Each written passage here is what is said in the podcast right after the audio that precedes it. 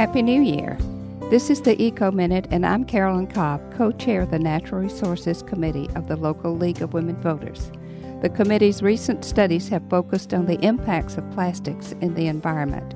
Since the 1950s, 8.3 billion metric tons of plastic have been produced.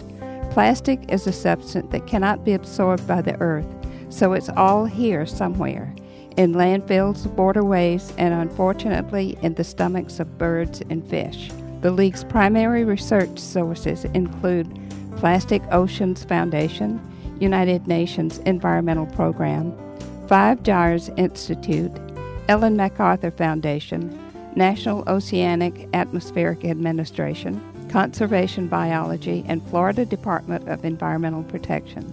For more information, go to WUWF.org.